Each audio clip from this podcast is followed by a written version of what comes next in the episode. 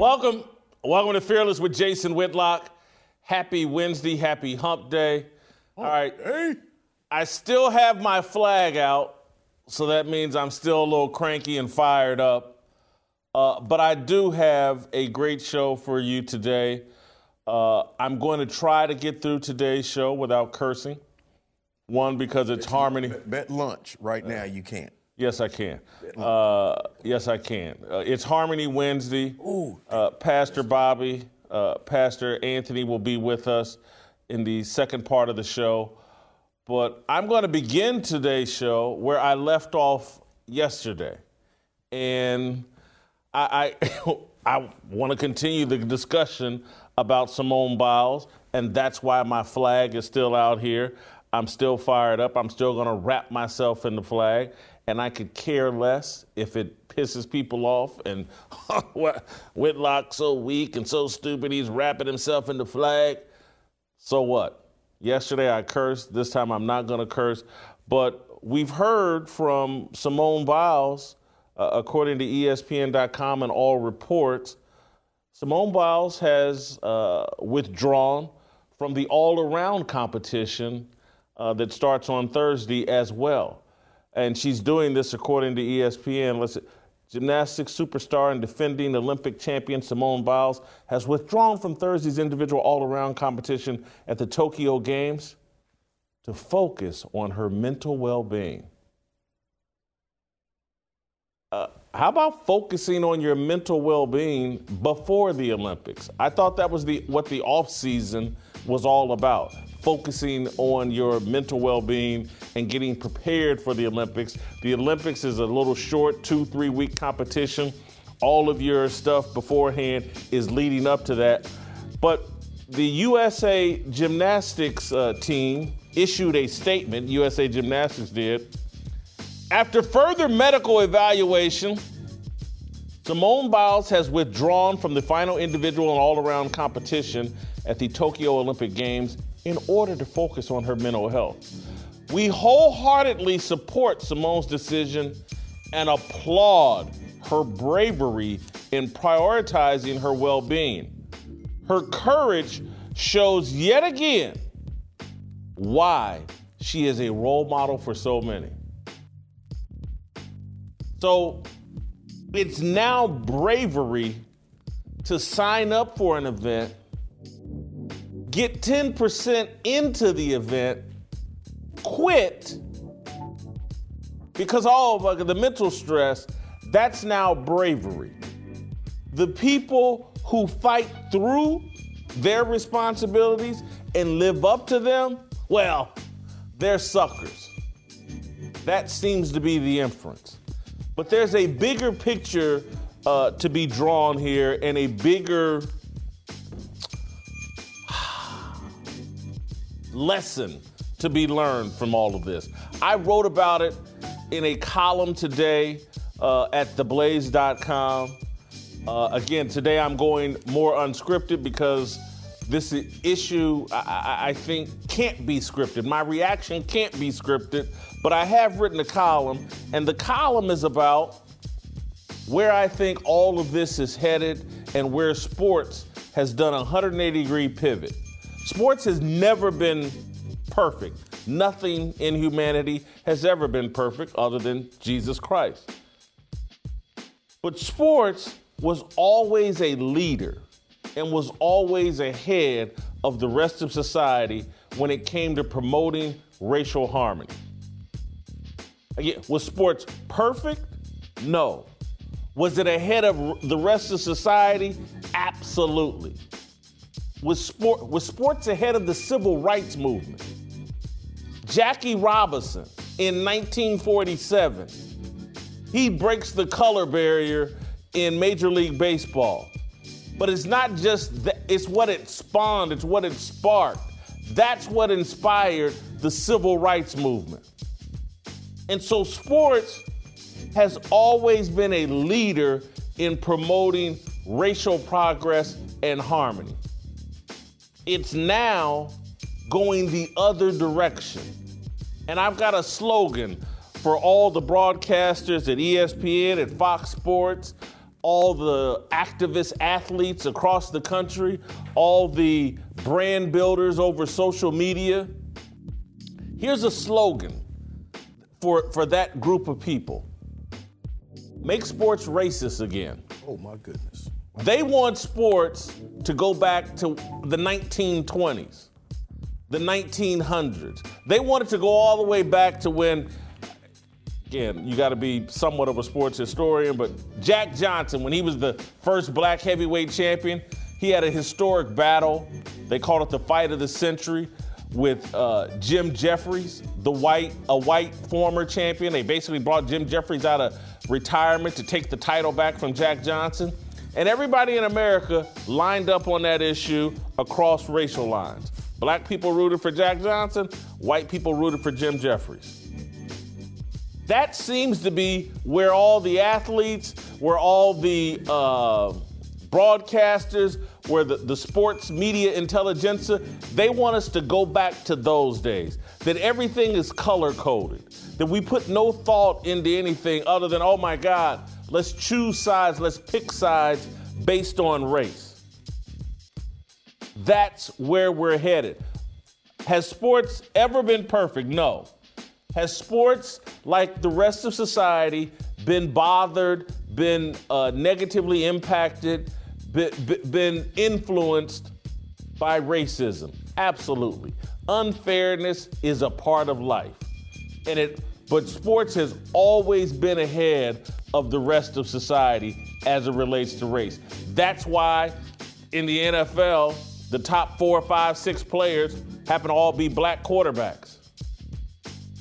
And that's why the NFL, you know, oh my God, uh, the NFL's racist, but it's it's never had more black quarterbacks, star black quarterbacks, than it does right now. It's ahead of the rest of society. They're trying to drag sports back to the rest of us. They're trying to make sports racist again.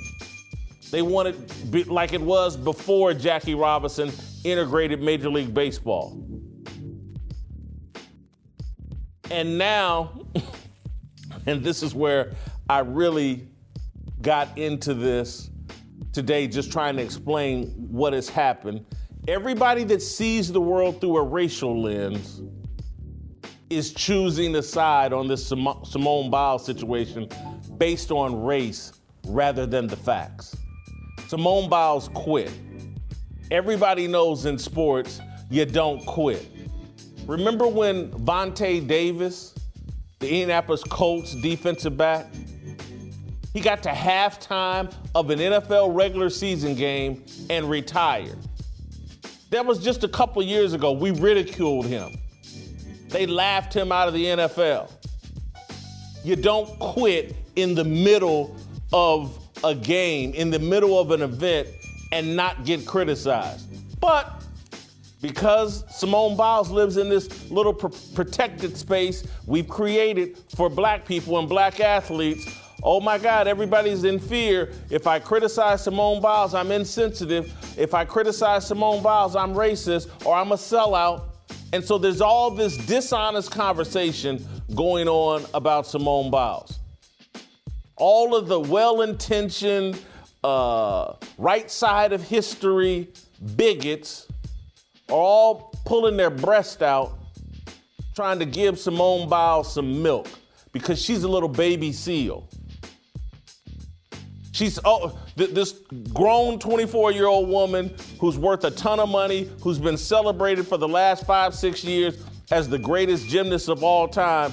She can't survive without us all bending over backwards and feeding her breast milk and okay it's okay simone and your mental health and you, you have to protect your well-being it's all bs and everybody knows it and the only reason why people are defending this crap is because she's black and then there are the rest of us who are like hey man my sport there, there are codes of conduct there are principles that we try to follow in sports I, have seen people, someone tweeted like, Michael Jordan retired on the Bulls, uh, you know, in his 20s or early 30s and went and played baseball. He quit. No, he didn't.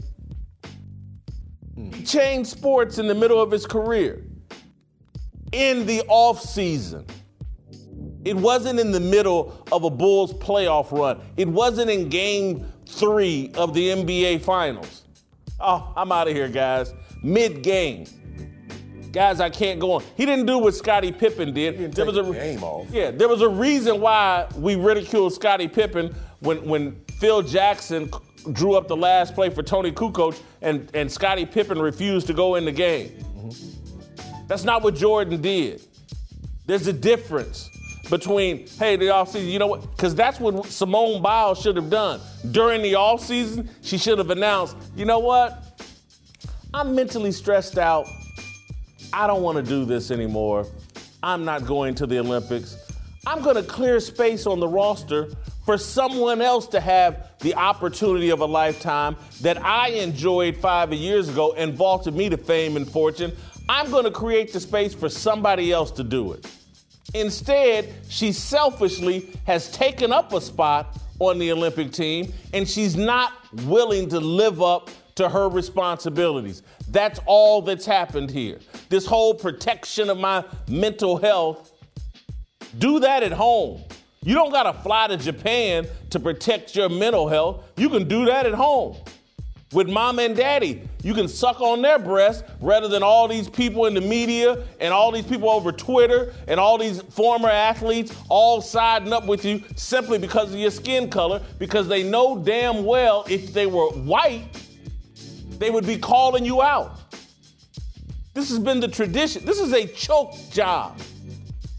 When people choke in sports, they get called out. When Tony Romo dropped the field goal snap in a 2007 playoff game, nobody was, oh my God, his mental health. Oh, I wonder if he's in the right headspace to be catching an extra point snap.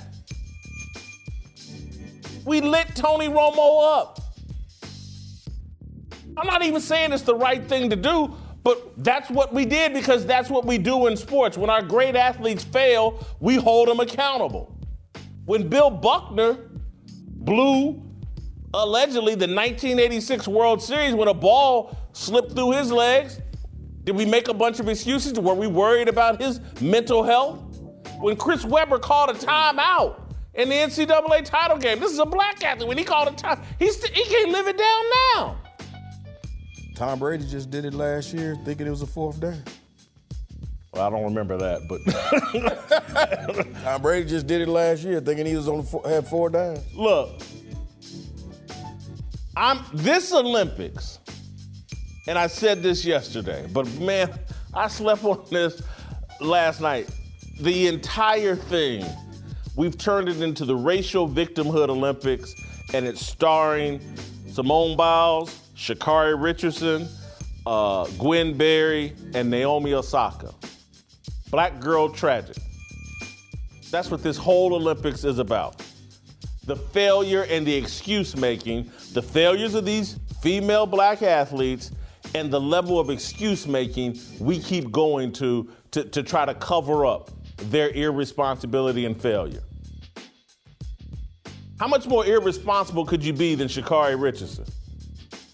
Qualify for the Olympic team, know you got to take a drug test. A, a- a drug test is one of the easiest things to beat, particularly when it's just marijuana. She couldn't even do that and then rolls out the excuse, oh, my biological mother died, and I just heard the news. And so I had to smoke weed. And again, just like I said at the time, there's a reason why they keep putting that biological in the description. Because when I talk about my mama, I don't say my biological mama. I say my mama because my mama raised me. Because my mama didn't fold or quit when the stress got too hot. She's not my biological mama, she's my mama. So what I'm saying, this ain't even Sha'Carri Richardson's mama, or they wouldn't be putting that biological in the description. And this whole thing, oh, well, of course she had to smoke weed. Of course she turned to drugs. There was nothing else she could do. What was she to do? And then they, uh, the Gwen Berry. Everybody know damn well she ain't gonna do a damn thing at the Olympics, so she makes a fool of herself and a spectacle of herself, attention at the oh, there. Well, I didn't make it. Anyway, reaching for attention at the Olympic trials puts pulls a uh, they set me up, pulls a t-shirt over her head, and and and all that they set me up playing the national anthem, blah blah, and everybody making excuses for her, acting like this is okay. These women have been radicalized and they're out of control.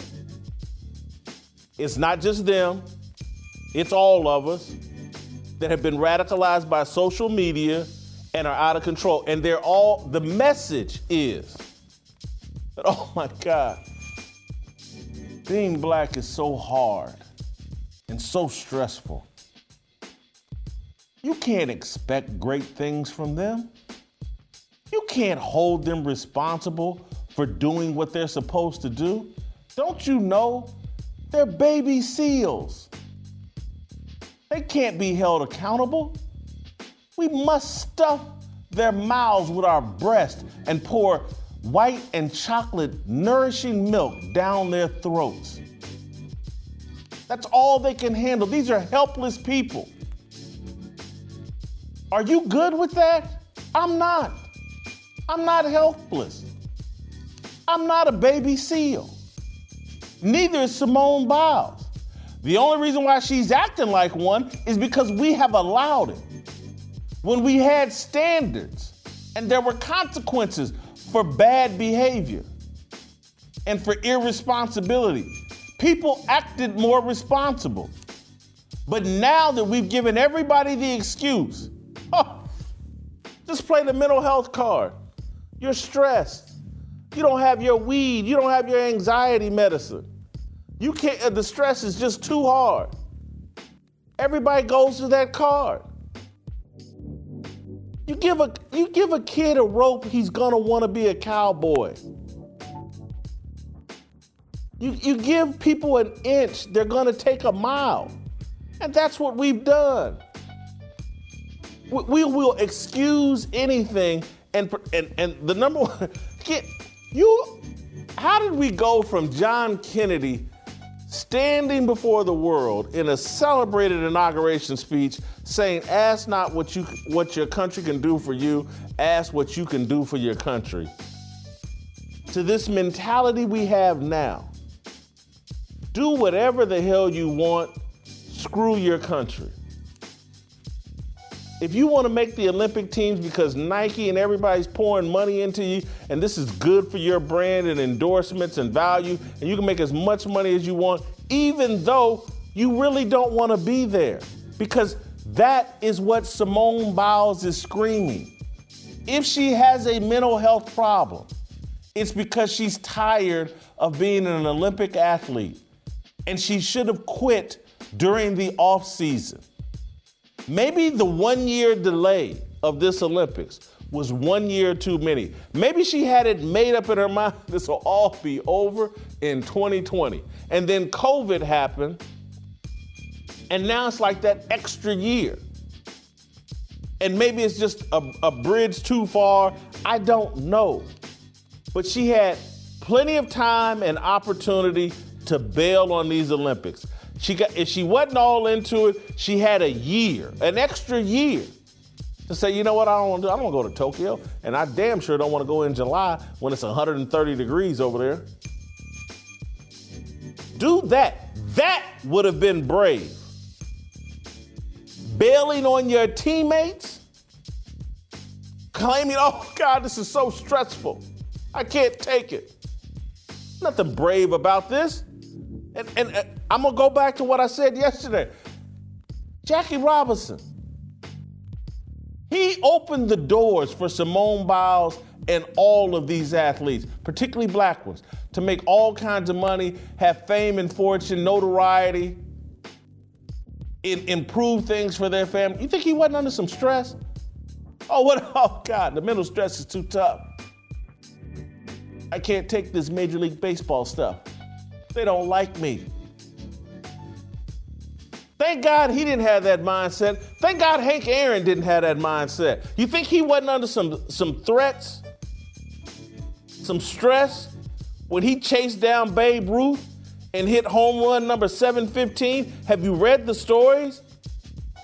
Do you know what not know what kind of pressure he was under? Did he fold? Did he quit? Absolutely not. And now we're. You can't be great.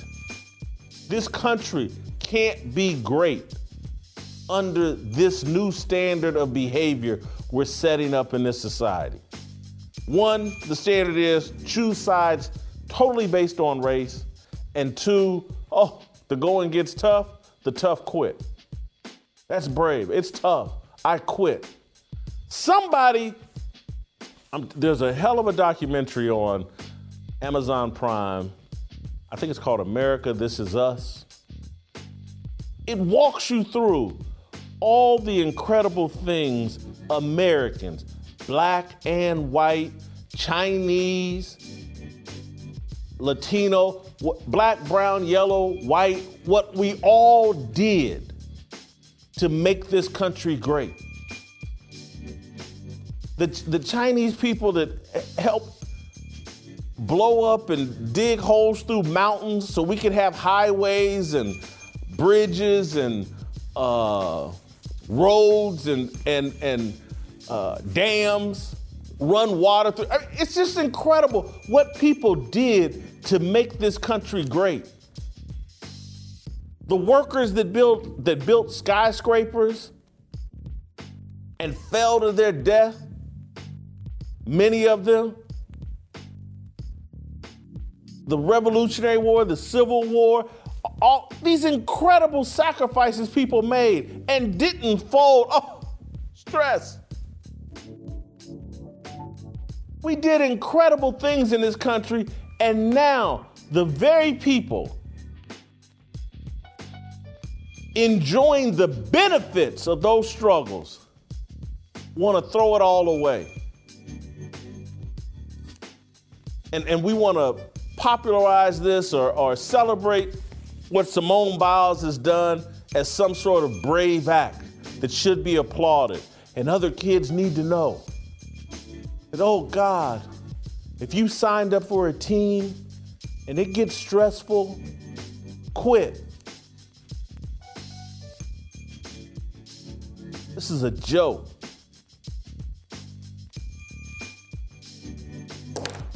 Uncle Jimmy. What's up, bro? You got anything before we? Greg Couch has written a very irritating column, uh, and we're going to go out to Chicago and talk to him here in a second. You got anything before I bring? He, he's written a column, basically defending Simone Biles. I can't wait to talk to him about. But you got anything you? Yeah, if I may, just Yeah. real quick, this, uh, uh, I'll make a. Can I make a football analogy? Yes. Uh, regarding Simone Biles, Yeah. uh, and and even going to what you said that we had a we had a, a delay, a one year delay.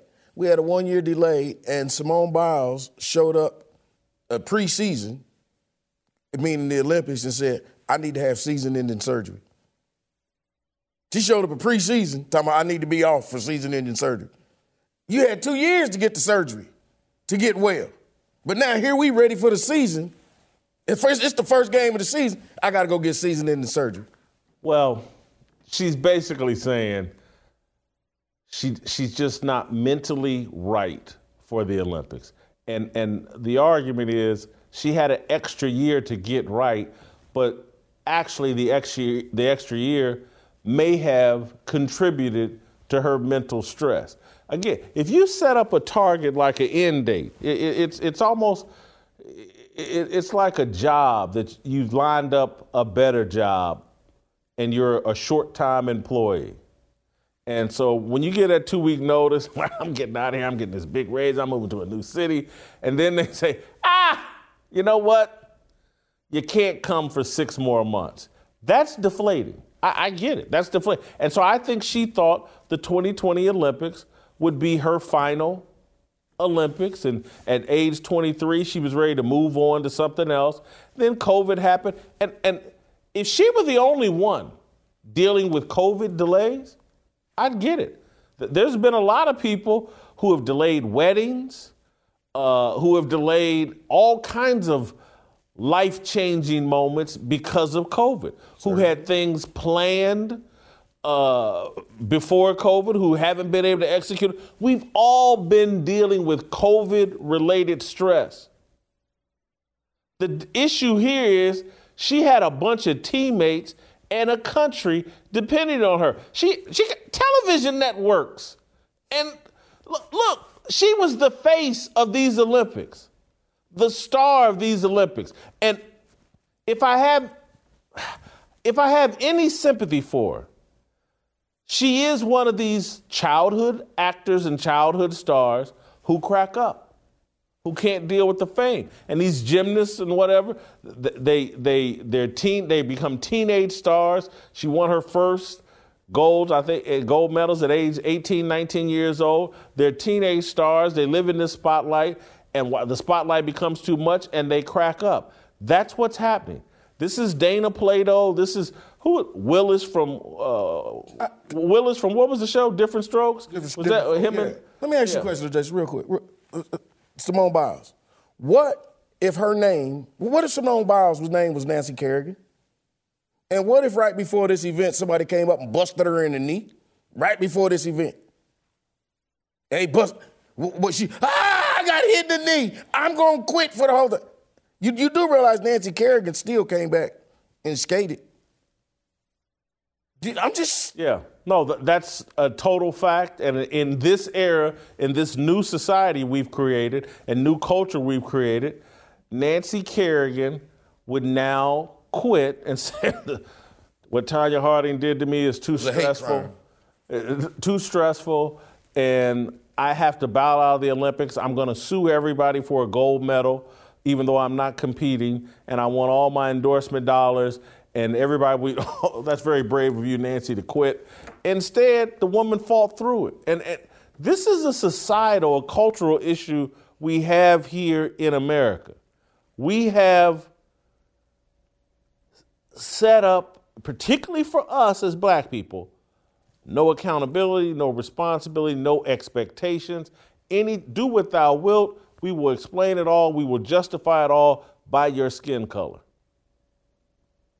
That's a recipe for death and destruction and a lack of success. At some point, we as black people have to be smart enough, savvy enough to say, hey man, this is not good for us. Instead of us jumping on the bandwagon, and I'm seeing all kinds of, I like Damien Woody. I like Louis Riddick. I'm seeing these guys tweet out, these are former athletes who shot up to get on the football field. And they're looking at Simone Biles, oh God, I, I get it, mental health. You know, this is not what athletes do. They soldier on. It's they do what America used to do. America used to be a country of people with big balls, men and women, willing to do whatever it took to be successful. And I get, everybody now wants to call BS on it and say it was a mistake, but, but everybody wants to enjoy the benefits. Everybody wants that stimulus check. Everybody wants to be pampered and coddled in the greatest country on the planet. But nobody wants this new generation and all these simp, simps and simpletons want to just reduce all those standards that made us great and we just now accept anything. Demasculization of a U.S. nation. All right. I want to talk to you about our great sponsor, Good Ranchers. These guys never quit, never quit. They're all American. Everything's born and produced right here in America. Jim, yesterday, yesterday we started a fire, a big one on social media. I was hot. You see, I had to get the flag out to remind everybody. You know what that fire was good for yesterday? Cooking meat. I saw. I saw. Cooking meat. I went home and had and cooked me a hell of a steak from Good Ranchers. Again, I'm trying to only eat one meal a day, and and Good Ranchers hooked me up yesterday. Man, I had the bourbon chicken yesterday. Oh, you did? Oh, good for you. These guys have the best food on the planet. It's all American made. The steaks are fire. I can't wait to try the pork and seafood that they have sent us as well. Check out the Family Feast bundle, which is filled with plenty of steak and chicken for the whole family. If you subscribe, you will get $20 off and free express shipping. Get with Good Ranchers today and support American farmers. Go to goodranchers.com slash fearless to get $20 off and free express shipping. That's goodranchers.com slash fearless. Welcome back. Let's roll out to Chicago and bring in Greg Couch, fearless contributor and sports columnist. He's covered five Olympics. He's got a different take on this Simone Biles situation than I do. Greg, I want to warn you off top. I, you know, I got a low tolerance for any of this Simone Biles sympathy, but I've read your column. You think that, uh, let, let, let me go with the headline here. It's okay to be angry at and supportive of Simone Biles. Uh, please help me understand how you can both be angry and supportive of her quitting. Well, I'm not supportive of her quitting. Look, we're developing an entire generation of kids who don't understand the concept at all of other people, okay? So when she walks off on the team and doesn't consider the lives or the feelings or that the existence of her teammates, I'm not supportive of that at all. Where I come in differently than you is I do accept the idea that there are issues of mental health that matter. We've seen Kevin Love, and Michael Phelps, uh, Naomi Osaka. I mean, there's something going on out there where a lot of young athletes are stepping up and saying things. And I understand you're talking about athletes from the past and how they had it rougher. Certainly Jesse Owens did, and, and you know Jackie Robinson. But you know, I talked to Jack Nicklaus years and years ago, and he said he didn't start, didn't decide to be a golfer until toward the end of high school. And one time I was on an elevator with Michael Jordan, and some little kid comes on, and Jordan just says, "Hey, uh, you play basketball? Are you any good?" And the kid says, "No, but I wish I were." And Jordan says, "How old are you?" And he says, "10." And Jordan says, "Oh yeah, I wasn't, I wasn't any good at 10 yet either." So things are different. We raise kids from four years old to be professional athletes, and the pressure is on these kids when they're four years old, five years old, six years old. Tiger Woods, you know, and Simone Biles, surely too. I don't know her situation exactly. But then we raise them, and and you know, there's nothing wrong. There's not one negative word about these kids. Okay, I coach little kids in tennis, and I'll tell them you're doing this wrong, and they stare at me like they've never heard those words once in their lives. So there is extensive pressure, and they don't understand, you know, accountability. They don't understand that something about them might not be perfect. And meanwhile, these kids are growing up in a social media world. So their friends are, friends are people they never even meet. They befriend people on Instagram or they get likes from people they don't know or barely know. And so they grow up in a bubble and they have no empathy. They don't really connect with human beings. And so, Jason, I think that this is understandable why Simone Biles would not understand that other people are involved. And I don't accept that as reason for her to walk off on her team, but I do understand that she would feel that way. Greg, you made a better argument than I anticipated. I will say that you because the whole thing of the pressure on kids at four, five, and six years old. Greg, I'll never forget. I was a uh, radio talk show host in Kansas City along with a columnist, and I had this popular morning radio show. And I can remember a dad, or maybe it was the mom. I can't. It was either a dad or a mom that kept calling in talking about their four or five year old son was the next Michael Jordan. Mm-hmm. And they kept calling every show, my show, the shows later in the afternoon. And and I, I, was the only one with, with the balls at that time to like ridicule him and say, hey man, you gotta cut this out. This kid's four or five years old. He's he, there's no way you know if he's Michael Jordan. You know how many people I knew that were great fifth and sixth graders, athletes who never who couldn't even make the high school varsity teams and and I just like wow the because of the money in sports, parents are investing in their kids in sports in a different way, and and and so there is I wouldn't say there's more pressure, but there's a different kind of pressure now on kids that perhaps I'm underestimating. But at, at the end of the day, Greg, I'm sorry, you cannot quit. Not you you you you, she could have quit during the off season. She could. She had an extra year where, where the Olympics were supposed to be in 2020. They didn't happen until 2021. There was all kinds of opportunities because that's what I think we're seeing is someone who regrets being involved in this Olympics at all. She had it made up in her mind that this was going to end in 2020, her involvement in sports, and this extra year has just been too much for her. I mean, that could be true. All right. Look, as you know, I'm a coach of a college team. I tell my team, word for word, I say this every year. The purpose of a team is to support the team. That's just, that's it. That's the simplicity of it. And she's not there for that. She was there for some other reason. I don't know what it was. She was already the best in the world. She was already perfect, and the pressure was on her to be more perfect this year. And I think that just built up to to to be too much for her. But the thing is, you know, we're seeing a lot of this you know mental health problems with young athletes like i said and i think someone needs to be training these kids along the way not just how to do a double backflip on a four inch beam. They also need to train them how to handle the pressure when it's facing them. It was inevitable that simone biles was at once she's already the greatest of all time when she's a little kid. It's inevitable that she's going to be facing this massive pressure moment. And she didn't have anything to, to anything to back uh, herself up on. She didn't have anything to rely on no tools nothing had been taught her so, Jason, yeah, I agree with you. She has, there's no excuse for walking off on the team, but I can understand why she would be so self-absorbed that she wouldn't even acknowledge that there is a team or even give any thought to their feelings whatsoever because that's what she's been trained to do. You wrote a piece on blaze.com. I read it. You talked to some Dr. Joel Fish. Can mm-hmm. you convey what he's a psychiatrist, psychologist, sports psychologist? Can you convey what he conveyed to you, what his thoughts were on Simone Biles? Well, you know, he was he had he had a sort of a psychologist hat on. He didn't want to tell me I should be mad at her or we should be mad at her or we should be sympathetic to her. He just thought we could be both of them, which is kind of what I wrote.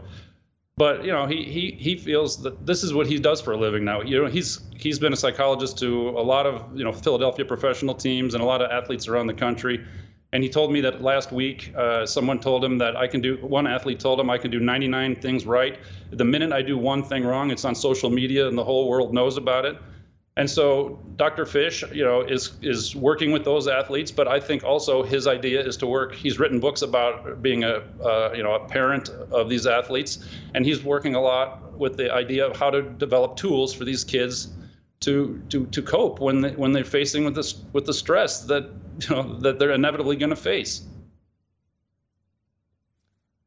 Last question, and and we can go back and forth if you want, but part of my takeaway on Simone Biles and just everything I'm seeing from athletes, not just at the Olympics, but just everything I'm seeing from athletes, they're addicted to social media, they're addicted to groupthink, uh, they're just not what they used to be.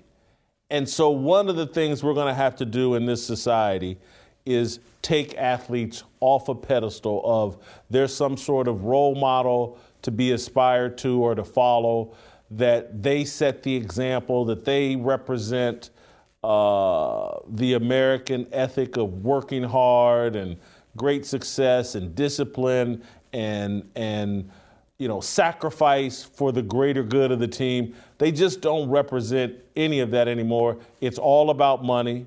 It's all about brand building. It's all about endorsements.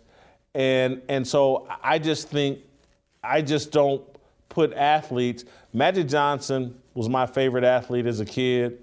I, I idolized the guy. Tiger Woods as an adult, my favorite athlete, and Tiger Woods probably my all-time favorite athlete.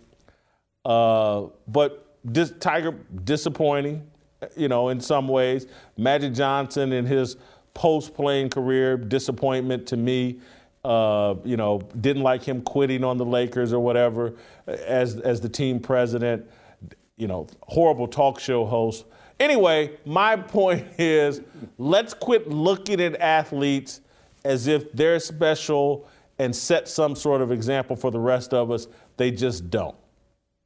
I, I think that's a great point. And I will tell you that when I was a kid, some of my heroes in sports, you know, Bjorn Borg, you know, tennis players, these guys, I didn't look to them as my heroes for how to behave in my life away from the tennis court or away from the baseball field or whatever. I, I just looked at them as heroes, sports heroes, not human human heroes, you know. And I do worry about what you're just saying about with Simone Biles. I mean, what message is she now sending to all the to all the kids out there that she's the hero of all gymnastics girls in the country. I mean, what's what the mess? What's the message? Think of yourself. I mean, it's important if you're going to have mental health issues, if you have mental health issues, to think of yourself and address them. But think of yourself, but at the right time, not at the time when you're going to walk away from your team, who you're there vowed to support and to be with. So I'm I'm very worried about and uh, uh, you know the message. I don't know what these girls are around the country are learning right now from Simone Biles. I wish it were just like you just said. Don't don't look at her as the human being that you need to support. Look at her as a gymnast you need to support, and support her if she, in her mental health struggles. Uh, you know, again, I'm sympathetic to her, but I'm also somewhat angry that she's going to send that message out to, to it's okay to walk away from your team. Greg, thank you. Good job. This went better than I expected. I thought I was going to have to beat you up, but Jimmy, I actually think. Uh, man, Greg six four, man. Greg got them hands, man. Come on, man. I, I, thought I was going to have to beat beat him up. He actually did a good job. Greg made a very interesting point. Which was? Greg said that a lot of these young kids are suffering from burnout. Greg said, really, uh, maybe it's not these kids' fault. Maybe it's the parents' fault. We're sitting up here saying that these kids aren't built like this. No, they're not. We're telling you they're not built from. They, they, they, they can't take this pressure. We're doing the building, and they're not built very well. I think that's that's your point. It's on the adults. We're building defective models. Well, uh, let me. Can I throw one more out there? Yeah. Just one more. And and we we um, Simone Biles, um, Colin Kaepernick, LeBron James. You know, we, we talked about they let down their country, right? They let down their country. Jason, since when did they display that they ever had their country's best interest at heart in the first place? When when did when has any of those guys ever said that that flag is, was first? We just assumed it, Jim. You put that uniform on. All right, go to youtube.com slash Jason Whitlock. Subscribe, support this show. All right, coming up, we're going to get into some harmony. I'm going to calm down and pipe down, and we're going to bring two ministers onto the show. And we're going to talk about Little Nas X, rap music. Brother Bobby we're gonna, Yeah, we're going. Brother Bobby's here. We're going to uh, talk about the conversation we started last week and continue this week with Delano about popular culture and rap music and its impact on the community. And we might ask him even an opinion early on about Simone Biles. Don't go anywhere.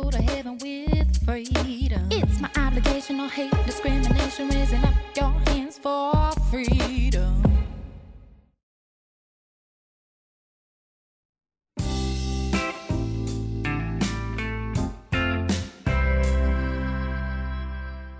Welcome back. Time now for some Tennessee Harmony, my favorite time of the week. It's Wednesday. That means Pastor Bobby Harrington of Harpeth Christian Church is here. And we're joined now by a man we hope will be a regular, Pastor Anthony Walker of Highway 231 South Church of Christ in Murfreesboro. Guys, thanks for uh, joining me today. Uh, we've been having a conversation the past week and a half about rap music and the influence of rap music. And then earlier this week, yesterday, the day before, we talked about Little Nas X and his latest controversial, highly sexual video. And I wanted to get a biblical perspective on all of this. And, and we'll start here. And let me start first, I almost forgot. Bobby and Anthony, if you could bless us with a short prayer blessing this conversation and mentioning my guy Steven Crowder, who's having some health issues. I'd appreciate it. You got it. Yeah. So, uh, God, we come to you in the name of Jesus, and we pray for Steven Crowder, and we pray that you'd be present to really help us all see your way. Father, again, just we pray, giving you glory and honor and thanks blessing this conversation, this discussion, and we pray that it is according to your will and your way. In Jesus' name, amen. Amen. Thank you. Perfect. Almost forgot that. I'm glad I didn't. Anyway, now bless us with some biblical understanding of how we should all handle the influence, and I believe the negative influence, of rap music and popular culture. A lot of satanic, immoral messaging in rap music. It's been with us for a long time, and I don't think it, its influence is even more pronounced today. And I'm just wondering how we should be advising parents and young people? How do we combat this influence? Yeah, I'm going to actually draw in Anthony here because he has little children, not little, they're eight and uh, six years of age, and he's on the precipice of this. Let me just say, Jason, though, I, I think your instincts are right in that what's happening with Nas X is not something like what happened 10, 20 years ago. And let me, let me just say, uh, in my years in ministry, the biggest mistake most parents make is they treat their children like the world is today the way the world was when they were growing up. And uh, I'm just here to say that uh, there's always been stuff that, going back to Elvis, that parents didn't like. But this is a whole different category when you're looking at these videos from Little Nas X and uh, Cardi B and uh, Megan the Stallion. Th- this, this is a whole new level. Uh, so, but uh, Anthony, I'm going to let you jump in here first. Talk to us about what uh, your parents did with you and what you're doing. You know, it's all about boundaries. Uh, my parents, they made sure that what I watched uh, on TV, I only had a couple of channels to watch. They guarded what I watched. Uh, as we talked a little while ago, we only had one television. Uh, my mom or grandmother, if they turned it off, nobody else turned it on. So they took a guard on what we received. And the same thing has to happen uh, with parents now. As Bobby said, there's always been polarizing sexual and uh, music and things out, uh, but now it's so socially accepted that parents have to be on guard. But when you start that early, when you start it young, it helps your children to even learn to discern hey, this is not what we live. This is not what we listen to. This is not what we do. And even now, my kids, sometimes we'll be watching a basketball game and a commercial will come on. And it's just a commercial. But they're able to see, wait, mom, dad, this is not, they may close their ears, they may close their eyes because they know this is not what we allow them to watch. So it's about boundaries uh, and guarding what they watch. And, and I hear you on boundaries, but I think as Bobby just alluded to, this is something I've been talking about for many years in terms of the difference from when I grew up. I'm 54 years old. When I grew up, there was a record player, a single one in the home. There was a TV and maybe a second TV if your house was big enough. And so, what that did when there was just the record player, that meant when it got played, everybody in the house could hear it. And if mom and daddy wanted to object, they wanted to object to what you were watching on TV, they could hear it. There's only one TV. They now nah, change the channel or we're not watching that or go to bed. Well, now we live in this environment where everybody has a cell phone, everybody has a laptop, everybody has their own private TV in their uh, room, and now, not to single him out, but we'll just use Snoop Dogg as the example. He can go one on one with your child for hours. Mm-hmm. You can turn, you can put headphones on, be in your bedroom. Mom and daddy have no idea what you're listening to, and Snoop is explaining his life philosophy, his ways, what he does for entertainment and for fun to your kids one on one. That just wasn't the case. Parents' voices have been diminished, yeah.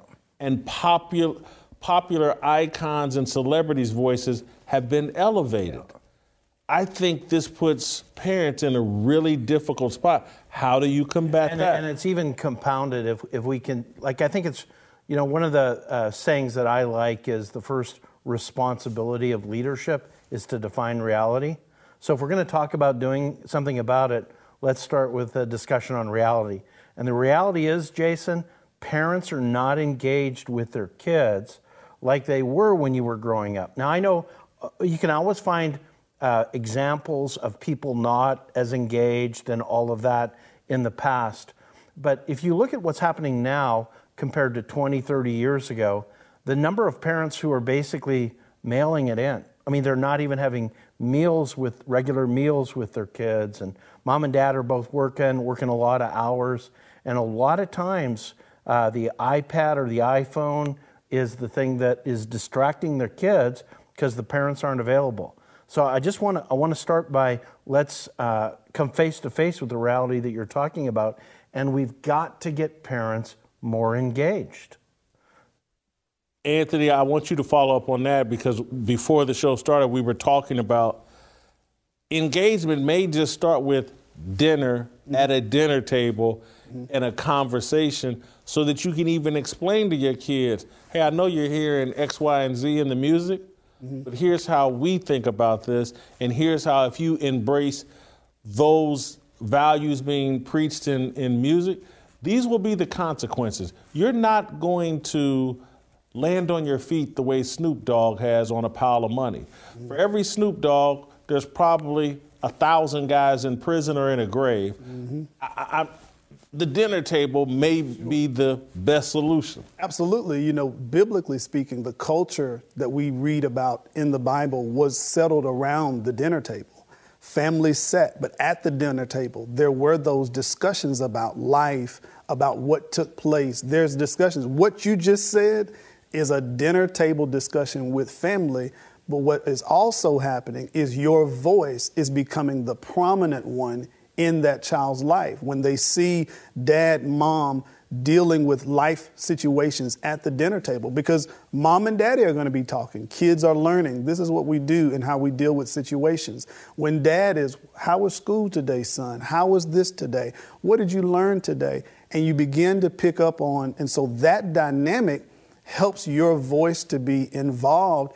Even things like reading to your kids. It's work. And you think about, as Bobby mentioned, with all the things that are pulling at us, jobs, and, and as you, you know, allude to, technology, we still make sure every night we're reading to our kids, we're praying to our kids, we wake up in the morning, we're talking to our kids. So my voice is going to be more prominent.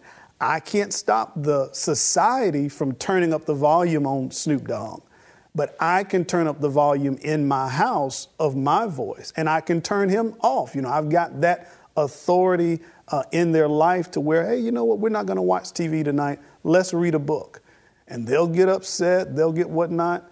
But then afterward, I'll find my kid. We just went on a family vacation. I'll find my son in the car reading a book and not watching the iPad. So we still have that, but as Bobby's talking about, we have to make sure yeah. That we're active. The first thing that you've got to do, uh, the, the Christian leaders have got to do, is get parents engaged with their kids. Like that's job one. Uh, we call it investing uh, relationally in your kids. And as a parent, all of your influence is going to be channeled through a good relationship where you're regularly engaged with them. And then once you've got that relationship, then that's where you put up boundaries around the things you're talking about. But you don't just put up boundaries, you also help them to see a better way. Um, Jason, I don't know if you want to get into this now, but there's a key passage in the Bible. It's uh, Deuteronomy chapter 6. It's called the Shema by uh, Jewish people. And it's uh, this section of the Bible where it says, Love the Lord your God with all your heart and then these commandments, God's commandments, teach them to your children. And here's how it says talk about these, the commandments of God, talk about them when you walk along the road, when you lie down, and when you get up. Tie God's commands as symbols on your arms, on your foreheads, on the door frames of your houses. So you're talking about parents engaged relationally with their kids, and they're constantly showing them not the way of Snoop Dogg, not the way of Nas, uh, little Nas X, but the way of Jesus. And it's what we have a description for it. It's intentional, relational discipleship. That's it. Let me ask this as a follow up, and then I'm going to transition a little to a little thing that I'm fascinated by. Uh, but the church as a whole, in the 50s and 60s, we saw the church coalesce around civil rights and the civil rights movement. And I'm wondering why or if there could ever be any movement around a civil behavior movement because we've lost civility. We, we've let, they've, they've turned uh, men and particularly black men in suit and ties and demanding respect, they demonize that and they call it respectability politics. And this is a negative thing. And, I, and I'm trying to, how does presenting yourself with respect and demanding respect, how can that be considered a negative? And it's almost like we need a counter movement led by the church. And so I, about pop culture is attacking our young people and we need to fight back. Is, is there any, you guys are part of organizations and groups, or is there any conversation about a more organized pushback against this negative culture? Um, yes, and I want to get to that, but let me just tell you the, the, the tension that's faced. What you're describing is the ideal that the church would push back and win over the culture, where you literally change the culture. The problem with that, Jason, is uh, in history, unless God's the one really doing something special, and it usually comes on the tail end of a collapse of some kind, unless God does something like that, the idea to get the whole culture changed is a pretty high goal. The earliest Christians and Christians throughout history tend to look at the world when it gets the way it does right now, and they, they just want to stay away from the world. They want to get out of the world and uh, isolate from the world. The early church fathers would do that. They'd go off into the desert and places like that. And uh, throughout history, you have people like you and I talked about the Amish or the Mennonites. They would withdraw from culture because they get to the point where they say, it's so bad, unless God does something, we're not going to redeem it. And so they pull out of it. Now, I don't think we're at the point where we need to pull out of it. And I think that even Jesus would challenge that concept that you pull all the way out. But I think the first thing the church has to do is we got to take care of business within the church because the church can't tell the world a lot of things right now if the church is just like the world.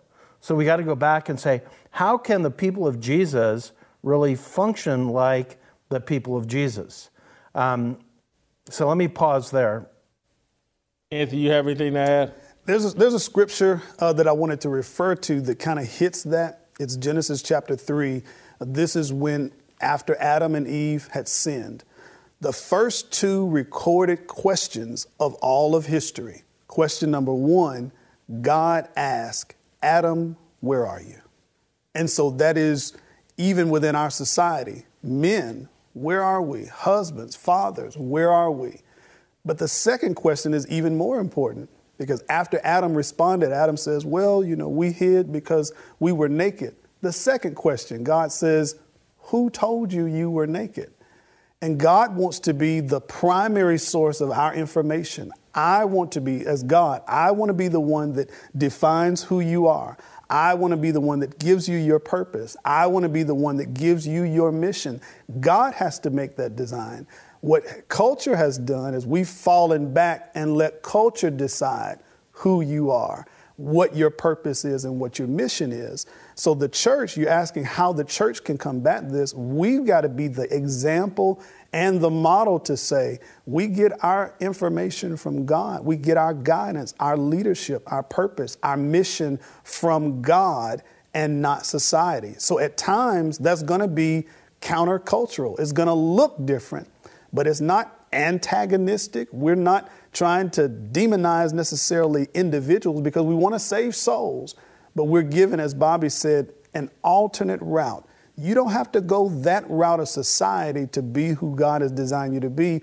Let us show you how God has done, but we have to start, as he said, being those good models ourselves of what he's told us to do. Got to start in our homes. Anthony, I want to ask you a follow up because you, Sure. you've, you've nailed something that I love to talk about. Sure. Taking our identity from Christ, Yes. from God. Yes. As black people, what are we, what are you, what are ministers, what should we be saying to those of us that have taken our identity totally in race? Our skin color is our identity. Mm-hmm. And I think that's very blinding, distracting, and will take you off course if you take your identity in Christ.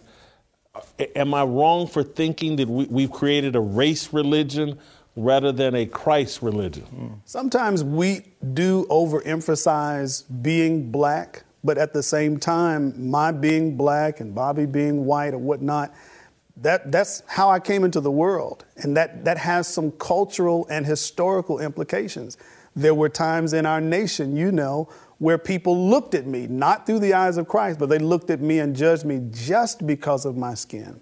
So there's a dynamic that goes on mentally with that. We are all making the transition not just from race, not just from gender, but from all of our background to Christ. I mean, we all had an identity before we came to Jesus.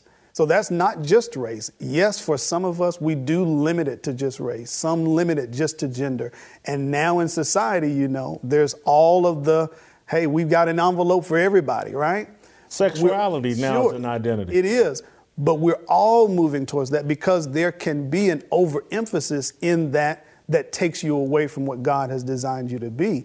I'm still a black man, okay? But I am what Christ called me to be in Him, which supersedes all the other little check marks that you want to make on me. But I do exist in a society as well that still recognizes hey, this is who He is. I don't live down to or up to, I'm living to be what God has called me to be. Bobby, let me, and I, we can't, I just want to scratch an itch that I have. We can't spend a lot of time on it, but the Amish. Yeah. Literally, I've looked at them, particularly in the last couple years, and and like, do they have it right? Yeah. Am I doing the wrong thing? This world is so crazy. It's like maybe I need a horse and buggy, and I need to go create yeah. my own little world, free of all this technology yeah. and influences. Help me. And only thing I really know about the Amish is what I see them driving horse and buggies, and uh, but what, do the Amish have it right? Well, the Amish have it partly right. let me let me explain what I mean by that. So uh, I mentioned this to you earlier. There's always been people who are devout followers of Jesus, and they look around the world and they go, "Things are so bad here. This is a sinking ship. I'm going to go off and isolate." Okay. So you had the Desert Fathers in the second and third centuries. Uh, you had in the Reformation, the Protestant Reformation, you had Martin Luther and John Calvin saying, hey, we want to reform the church, but it was still a state church, right? So Germany became Lutheran, uh, Scotland became Presbyterian. In the midst of all that, you had the forebearers of the Amish, which is Menno Simons, and they said, hey, you guys are all compromisers. We're going to withdraw from society, and the church is going to be an alternative community, an alternative way of living. And so what happened with the Amish is they fixated around things from the 1700s and 1800s, like, you know, clothes that they wear and the horse and baggage. They focused on those things that are not taught in Scripture and isolated around that. Here's where they're right, though. In the Bible, the early church, they thought of themselves as in the world, but not of it. They thought of themselves as um, we are a distinct, separate people from the culture around us. We are not defined by race. We are not defined by gender. We are not defined by all those. We're defined by, we've been renewed in the image of Jesus, and our people come together in a church community where we're disciples of Jesus and we're not like the world. We're still going to love the world and serve the world, but we're not of that world. We're going to have our own culture, our own life, and our own way of existence. That actually is the vision in the New Testament of the church.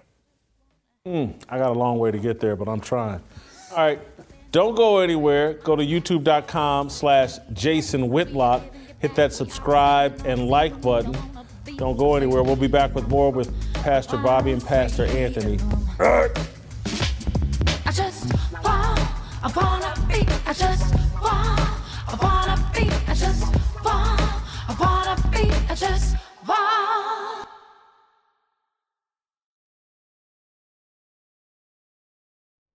Welcome back. Jason Whitlock here. Little Tennessee harmony today with Pastor Anthony Walker and Pastor Bobby Harrington. I want to continue our discussion and focus in a little bit more on Little Nas X. He put out a video called Industry Baby. It's very sexually explicit. It's Little Nas X allegedly in prison, and it, it's it's it's what music has become very uh, immoral and illicit. One of the things I found interesting, guys, is that uh, Little Nas X dad, I think his name's Robert Stafford, is a gospel singer. And his dad, this wasn't in recent months, I think this was back in March when Little Nas X put out the video of him descending into hell and giving the devil a lap dance. His dad uh, tweeted his son a message of support. And his dad and Little Nas X responded and loved this man. And the, I think the dad said he could barely get through the video, but you keep doing you or whatever. I find this fascinating, given the dad's a gospel singer. And I'm wondering, Anthony, I'll, I'll, I'll start with you. What should we make of Little Nas X's dad's relationship, public relationship with his son? Has he done anything inappropriate, or should he be in support of his son no matter what he does? When I look at what God does with us, um, Jesus references this, and I think Bobby may have this scripture a little later. But the Bible references how Jesus came with grace and truth. And so if we just focus on grace, if we just gave grace, grace, grace, that can become enabling. If we just focused on truth, truth, truth, okay, that's just harsh with no love or compassion. So we have to balance the two. Um, as a parent, as a father, what I'm doing to raise my kids and how I even teach our congregation, I believe is from a godly perspective. God loves us. He loves your soul. And we all are flawed. We all sin. We all do what we know we ought not do. He makes it very plain to us, God does. I don't love all the things that you do because you do things that are against my will and you do things that can lead to destruction. But I love you. So I don't know his father. Uh, I hope that that's the angle that he's trying to take in that Son, I love you and I want to publicly stand with you, just as God stands with us. You know, God is going to be asked about Jason, about me, and God's going to say, Hey, I stand with Jason. And others may look at you and say, But he's done this, he's done that. God says, He's mine. But at the same time, we all have issues that we have to, to deal with that are against God. So that's the thing and I look at as well with Lil Nas, there's an audience that's listening to him. And so as a minister, I'm trying to reach Lil Nas X. I'm also trying to reach those that may be listening to him, again, taking them back to God. Everything that we do and indulge in is not right, but I do love you and I want that to come across. This is uh, uh, what you're bringing up, Jason, is really at the heart of what's going on in our culture today. Because you have people who claim to be followers of Jesus and like they're totally confused. It's not only uh, Little Nas X father, but the, the uh, industry baby that you're talking about, the video that just came yeah. out. This guy that many of us, myself included, we just loved his last album, Kanye West. Yes. Kanye West helped produce that video. Yes. And so you're, I'm sitting there thinking, I mean, and that video is like Sodom and Gomorrah.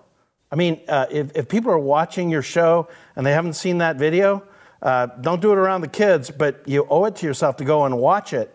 And you're just going to walk away feeling like this is Sodom and Gomorrah.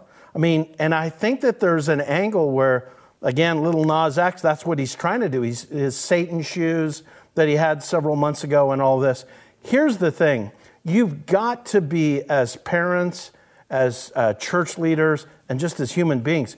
We gotta, we gotta be both grace and truth, and this is a time for truth.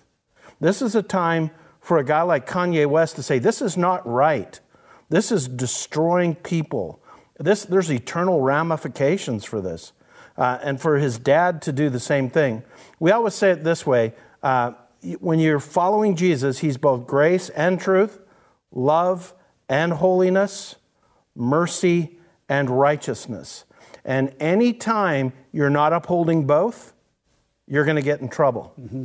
And so uh, I just want to say, and, and, we can talk more about this, this is outrageous, this is immoral.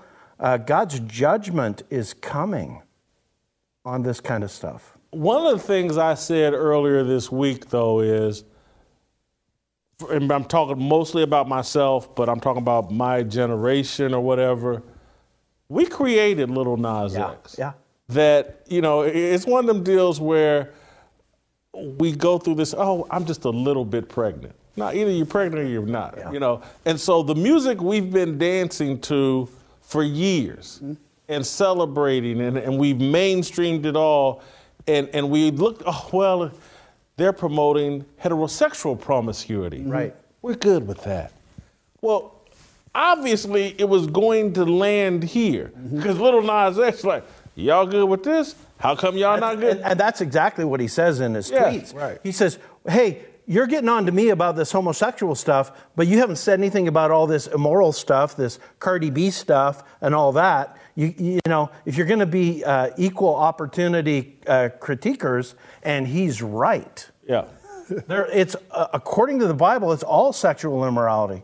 Listen, trust me, I know he's right. The only thing that uh, the fig leaf I will cover myself with is I've been critical of hip hop music while using, while in listening to it the entire time. I've Yeah. gotten myself in a lot of trouble 20 years ago criticizing hip hop music. Look, the the biggest controversy I was ever in, and again, this isn't to, to gloss myself, but I, I analogize uh, hip hop music to fast food. It- it's like it's no- it's no good for you, but I eat it, and and and I'm not going to be in denial that fast food's no good for me. I, we need to come up out of denial. This hip hop music is no good for us. We need to try to wean ourselves off of it. I haven't had fast food in about two weeks, literally. I'm just, and so, but it is to say, hip hop. I've replaced it with gospel music. I, I listen to gospel music Yeah. every morning on my drive into work and blah. We have to do you. that because we've tolerated some things that made Little Nas X and Cardi B an inevitability. Uh, And and I just the, the point you made about Kanye West, I was blown away. Jesus is king, and where Kanye Yeah. was going, I was all excited. And then I I read that he produced this song, and I'm like, what's going? on? Yeah, yeah. So, so here's the thing about that makes this really difficult. Can I just address something Yeah. because because we're all a little bit hypocrites. Like, let's just get that on the table. Like, I was watching your show yesterday, Yeah. and I was saying to myself, Jason, stop using that kind of language. Uh, it's, it's kind of like it, it's hurting your test. It's hurting your own Yeah, no, I- proclamation. like when you look at me, if you look at my life, there there are areas of my life where I'm not living right. But here's the best thing that you've been doing in the show is you've been transparent about your own weaknesses. See, it's not that we have it all right, but it's that we want to live right. It's like it's not that we say we perfectly follow Jesus, but that's the way we want to go. And there's a difference in scripture between deliberately continuing in a sinful path and justifying it, which totally is what's going on with Lil Nas X and Cardi B and all these. It's like the, the celebration and promotion. There's a difference between that and stumbling and falling and saying, hey, I don't want to I, I don't want to be this kind of guy, but I do stumble and fall. Because at the end of the day, when you're living by both grace and truth, we keep coming back to grace in light of truth because all of us fall short and need to cling to the mercy of Jesus, even as we say, This is not right, and God's judgment's going to come. We got to help people to move away from that. Bobby, there was a second tweet that you found interesting that you wanted to reference. Yeah, I do. Um, the, I trust they're going to be putting it up on the screen. It's actually really disturbing. And uh, this is in March, it came out, and uh, somebody talked, it's a video, it was on uh, Twitter, where um, Lil Nas X is at a school uh, singing his song with all these kids, and a parent goes, uh, The system is targeting kids. And uh, it's really disturbing. And he responded, and here's what he said There's no system involved. I made the decision to create the music video. I'm an adult. I'm not going to spend my entire career trying to cater to your children. That's your job. So let me just say uh, that is hypocrisy in the epitome. of saying, I am deliberately going to be sinfully provocative with homosexuality and everything. And uh, it's not my job to care about how kids are influenced by this. That, that, that's, Well, hold on, hold on for a second. Now, I think we know Little Nas X's father is a believer. He's making gospel music. Maybe Little Nas X isn't a believer. Maybe he's a Satanist, and he's just representing what what he. no, no I, th- I think that that's right. But he's saying that he doesn't have responsibility for kids. And I think for public If you're a Satanist, and it's do as thou wilt. So Well- he. well- am I Well, maybe he's saying, hey, I want to influence your kids. Yes. And you need to protect them from me. Right. Anthony, this is my whole point with Little Nas X I keep making. I'm actually glad he's doing this because he's basically saying, hey, I believe in Satan. I'm a Satanist. I'm going to do as I will, as I want, and I don't care about any of you all. And now it's right in our face, and I think it's going to provoke a conversation, and parents can make decisions. Kids can make decisions. Little Nas X has claimed his team. It's the people that won't claim their team. And, and I actually know Snoop Dogg. Met him when I was out. Of, but but uh, it, it's it's Snoop and Kanye to keep. They they they flip back and forth, team to team. Yeah. that's the real danger. Yeah. There's a the industry is is as a whole, and I don't want to just paint the whole music industry, but as a whole, it's about them making money for their art. Okay, that's that's what their aim is. When we as society put people up on pedestals, we look to them for our culture, for our influence, etc. But the word is, is very clear on the fact God is the one that we're supposed to be looking at. God is supposed to be. So, as it relates to my kids and many of the parent friends that I have and their kids, they don't even know who Lil Nas X is.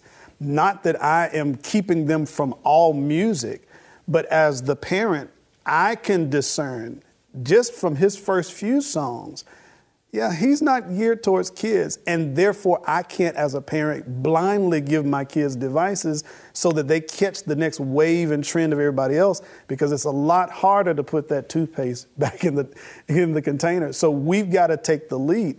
I'm with Bobby in terms of, I think Lil Nas knows what he's doing. In ter- he he understands. You know, he's getting money for this. He's getting calls. His agent is getting feel. Hey, you got to go to a school to do a pep rally. He understands this is what I'm doing, but then he stands back to say, but hey, I'm not marketing towards, you know what you're doing when you do that. But where we do have to stand up as parents and especially as believers is to guard our kids. It is an assault, a satanic assault on the family, on all of this. He's doing, and he doesn't play by rules, so to speak. He will attack your kids, he will attack your marriage, he will attack society, he will attack what's right we must stand for what's right and guard our family and kids. Both of you guys, eh, only be, both of you guys. One thing I'm protect, shield, uh, basically shield your kids from the world. I know there are people that are watching this and going, "Their kids gonna run wild once they go Yeah, to college. yeah. They're gonna be out of control." Yeah. What do you say to those guys? well, fortunately, I, I have uh, the principles we're talking to you about, I live them out with my kids. In fact, my son and I wrote a book on this topic. Uh, um, anyway, uh, when you, and, and we, this is a Bible word I'm going to use, it's a key word. When you disciple your kids, Yes. which is helping them or training them to trust and follow Jesus. You're going to disciple them for the world the way it is. See, the Amish, they're withdrawing from that world. The Desert Fathers, they withdrew from that world. what we've got to do is pull back from that world, have our families and church be a counterculture, but we still live in that world for the sake of the people in the world whom God loves. You know, the, the key thing is, I would love to talk to little Nas X because God loves him Yes. and cares about him. Um, and you never want to come across like it's all just God's holiness and people are just terrible. This is a world that God, that Jesus died for. And we want to engage in that world in a loving way, but we have to prepare people in our homes and in the church to live differently. I think if we if we sat down with uh, Little Nas X's father or Kanye West, who's really kind of created his own church, we're going to find out that they've got really defective churches. That the churches that they're a part of are not really discipling people to be true followers of Jesus. Because in a true church, a biblical church, they're going to be accountable and they're going to be disciplined for this kind of outrageous behavior. Anthony, you got Yes. Uh, so it's it's similar to cooking. At one stage of a child's life, okay, you can't use anything but the microwave because you don't know how to handle the stove or the oven. As they mature, then you're able to let them, hey, you can cook in the oven. As they mature, you can cook on the stove, but be careful with this, that, and the other. So the same thing with my kids as they grow and mature. Yes, right now you have no discernment. You would take whatever anybody gives you. So I can't give you all the music. I can't give it to you. But as I'm teaching you in the word, I'm discipling you how to follow Jesus. Yeah.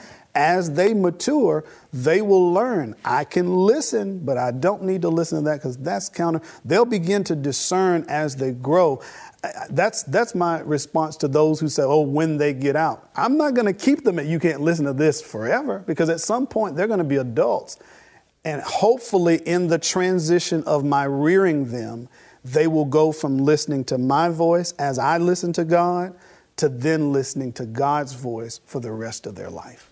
We got to end on this note, but I, I want you guys to, or we may only have time for one, but Bobby, you referenced Sodom and Gomorrah. And there are, me, friends, family, we, we have conversations all the time like, man, I, I think we're in Sodom and Gomorrah. I think the united Sodom and Gomorrah is what we what we are right now. I like how you said that we got just a few minutes left, but I want to throw this bomb in your lap.